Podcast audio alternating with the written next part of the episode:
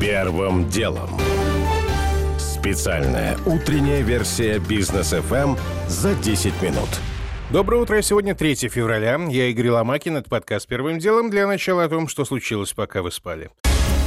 Белый дом не будет больше употреблять слово «неминуемый», когда речь идет о возможном вторжении России на Украину. Об этом заявила Жен Псаки. Цитата. «Я использовала это слово однажды, как и другие, а потом мы перестали его употреблять, потому что оно посылает сигнал, который мы не хотели бы посылать, будто бы мы знали, что президент Путин принял решение». Ранее риторику о неизбежности вторжения критиковал даже президент Украины Владимир Зеленский. Пресс-служба главы Чечни сообщила ночью, что президент России Владимир Путин встретился в Москве с Рамзаном Кадыровым. На его сайте говорится, что глава республики доложил о социально-экономической ситуации в регионе и что принимаемые под руководством Путина меры позволяют Чечне сохранять темпы развития, несмотря на пандемию коронавируса. Буквально вчера днем пресс-секретарь Кремля Дмитрий Песков говорил, что в планах у президента встречи с Кадыровым нет. Канцлер Германии Олаф Шольц сообщил, что планирует встретиться с президентом России в ближайшее время. Он не назвал дату, но сказал, что встреча уже запланирована и дал понять, что хочет обсуждать с Путиным украинскую проблематику и нормандский формат.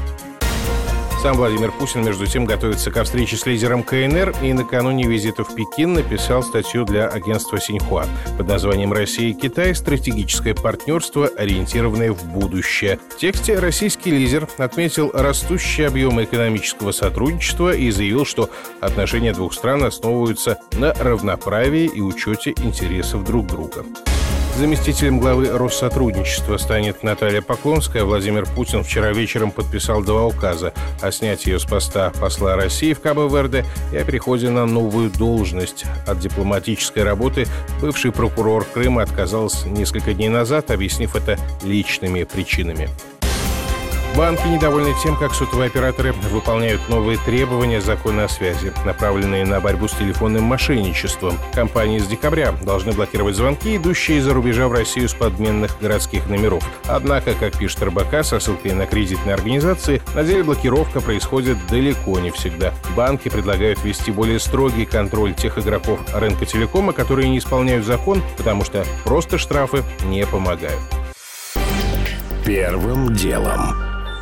Основным темам. Испанская газета «Эль Паис» опубликовала полный текст ответа США и НАТО на предложение России по безопасности, и Госдепартамент США подтвердил подлинность документов. Из них следует, что ни одно предложение Москвы не было поддержано в полной мере, и что Запад готов продолжать диалог только при условии деэскалации ситуации вокруг Украины, то есть отвода российских сил от украинской границы. Ситуацию комментирует Георгий Буфт. Хотя ни Москва, ни Вашингтон не подтвердили подлинность документов, опубликованных Эль Паис, там нет сенсаций. Разве что некоторые детали предлагаемых переговоров по вооружениям. Отказ Запада идти на уступки по ключевым вопросам, не расширение НАТО и отката его инфраструктуры на позиции 1997 года был озвучен изначально, как и отказ давать юридические гарантии. Не стали неожиданностью и встречные претензии к России – вывести войска из Крыма, Абхазии, Южной Осетии и Приднестровья. Они ровно так же заведомо невыполнимы но из этого только отвод войск от границ Украины сейчас рассматривается Западом в качестве предусловия для дальнейших переговоров. Можно спорить о мотивации авторов ультиматума МИД РФ от 17 декабря. Согласно одной версии, опрокидывание стола и предъявление невыполнимых требований могло быть попыткой взорвать ситуацию, в том числе разрубить Гордиев узел в Донбассе на фоне невыполнимости для Киева Минских соглашений. Согласно другой версии, Москва применила принцип «требуй невозможного», чтобы получить хоть что-то. Если верна вторая версия, то тактический успех налицо. Запад готов разговаривать по вопросам, по которым еще недавно говорить отказывался. Если верна первая версия, то ситуация, прежде чем пойти на поправку, станет значительно хуже. Георгий Буфт. Первым делом.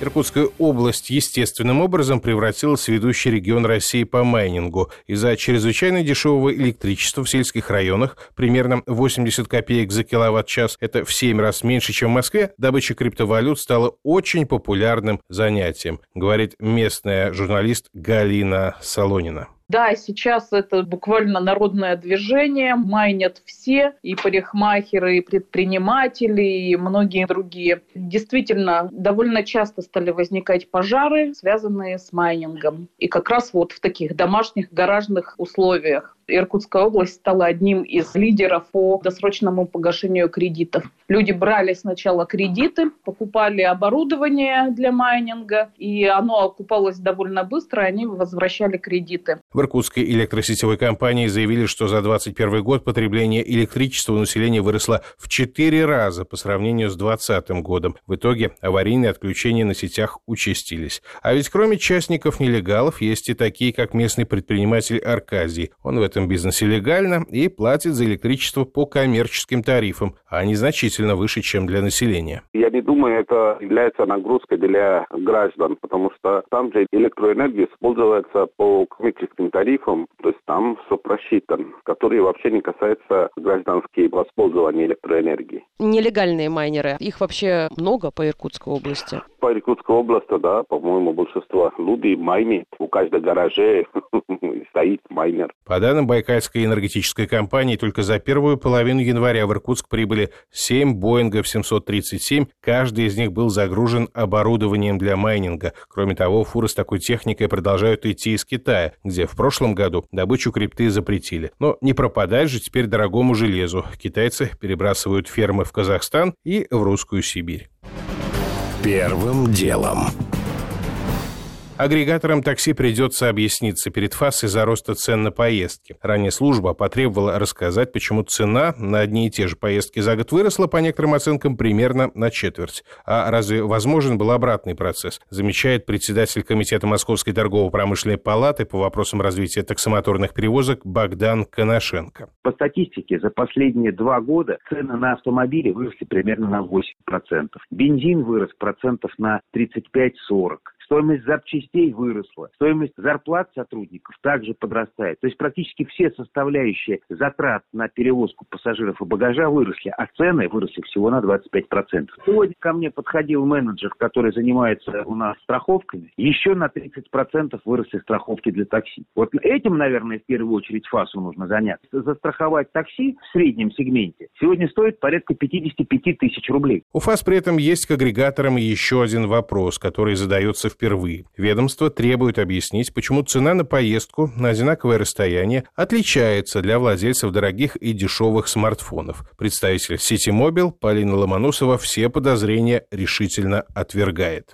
Ситимобил не менял тарифы в Москве и других городах. Цена поездки формируется с помощью алгоритмов динамического ценообразования, в котором главный вопрос в спросе и предложении. Когда растет резко спрос, могут срабатывать повышающие коэффициенты для того, чтобы удовлетворить этот спрос. Мы в активном взаимодействии с ФАС готовим ответ на их запрос. Ни в одном, ни у нас, я думаю, ни у кого, ни у других агрегаторов ценообразование никак не учитывается, с какого телефона заказывает такси такси пользователь, но это все неправда и никак это не влияет на финальную стоимость поездки. Примерно о том же вчера заявили в Яндексе, цитата, «Модель смартфона, уровень заряда, количество антител у пользователя, его настроение и чувство юмора никакого отношения к ценообразованию не имеют». Удовлетворят ли ФАС подобные ответы, узнаем позже. Служба дала агрегаторам 10 дней на ответ, время уже пошло.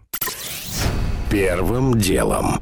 Еще одна условно-скандальная тема. Хоккеисты сборной России побоялись лететь на Олимпиаду в Пекин вместе с другими спортсменами из-за риска заразиться омикроном. В итоге менеджмент нашел некого спонсора, который оплатил полет в частном порядке, не нагружая бюджет ОКР. И некоторым это показалось неправильным. Вот что говорит обозреватель «Спортэкспресса» Михаил Зислес. Я понимаю, что это чартер частный, и, возможно, подлежит он одному из высокопоставленных чиновников Российской Федерации. Это по последней информации, меня смутили тайминг и ситуация, при которой хоккеисты ставят себя в ранг каких-то особенных людей, которым зазорно лететь с такими же членами сборных по другим видам спорта, которые едут защищать честь Родины, Пекин. И вот здесь получилось, на мой взгляд, очень некрасиво. Хотя логика в отдельном полете на самом деле была. Проблема с тем, как историю подали, замечает обозреватель спортивного отдела газеты «РУ» Алексей Александр Седов. Само желание понятно, сборной России не лететь с остальными, с другими сборными, потому что это повышает риск положительных тестов, а учитывая, в каком режиме пройдет Олимпиада, в общем-то, здесь нельзя рисковать. Но с имиджевой точки зрения получается, что хоккеисты выглядят снобами, которые там, ставят себя выше других и воротят там практически на взлетной полосе нос. И это, собственно, просто потому, что менеджмент сборной не доработал в этом вопросе, который, в общем-то, я думаю, что без проблем был бы решен заранее. Хоккейная сборная, во-первых, это большая делегация. Отдельный борт запросить для сборной России по хоккею, я думаю, что это вполне нормальная практика, но это нужно было делать своевременно и грамотно. Сегодня ранним утром наша хоккейная сборная прилетела в Пекин. Первый матч на зимних играх россияне, они, напомню, действующие олимпийские чемпионы, сыграют в своей группе в среду, 9 февраля против Швейцарии. Потом будет поединок против команды Дании 11 февраля, а потом 12 против сборной Чехии. Про последнюю, кстати, до сих пор непонятно, в каком составе она будет выступать. СМИ писали, что из-за ковида у чехов остался всего один здоровый вратарь, а вторым пришлось заявлять экипировщика. Первым делом. Уже не успеваю рассказать подробно о том, что визит в Москву сегодня нанесет еще один иностранный лидер, на этот раз президент Аргентины Альберто Фернандес. О том, как мэр Сергей Собянин выразил надежду, что Москва вышла на плато по омикрону, а Роспотребнадзор заявил о том, что этот штамм разучился поражать легкие, и о том, как британка отсудила у банка БНП Париба 3 миллиона долларов за унижение и заниженную по сравнению с коллегами зарплату. У меня пока все. Это был Игорь Ломакин и подкаст «Первым делом» делом, кому мало, переходите в Браткаст. Первым делом. Специальная утренняя версия бизнес FM за 10 минут.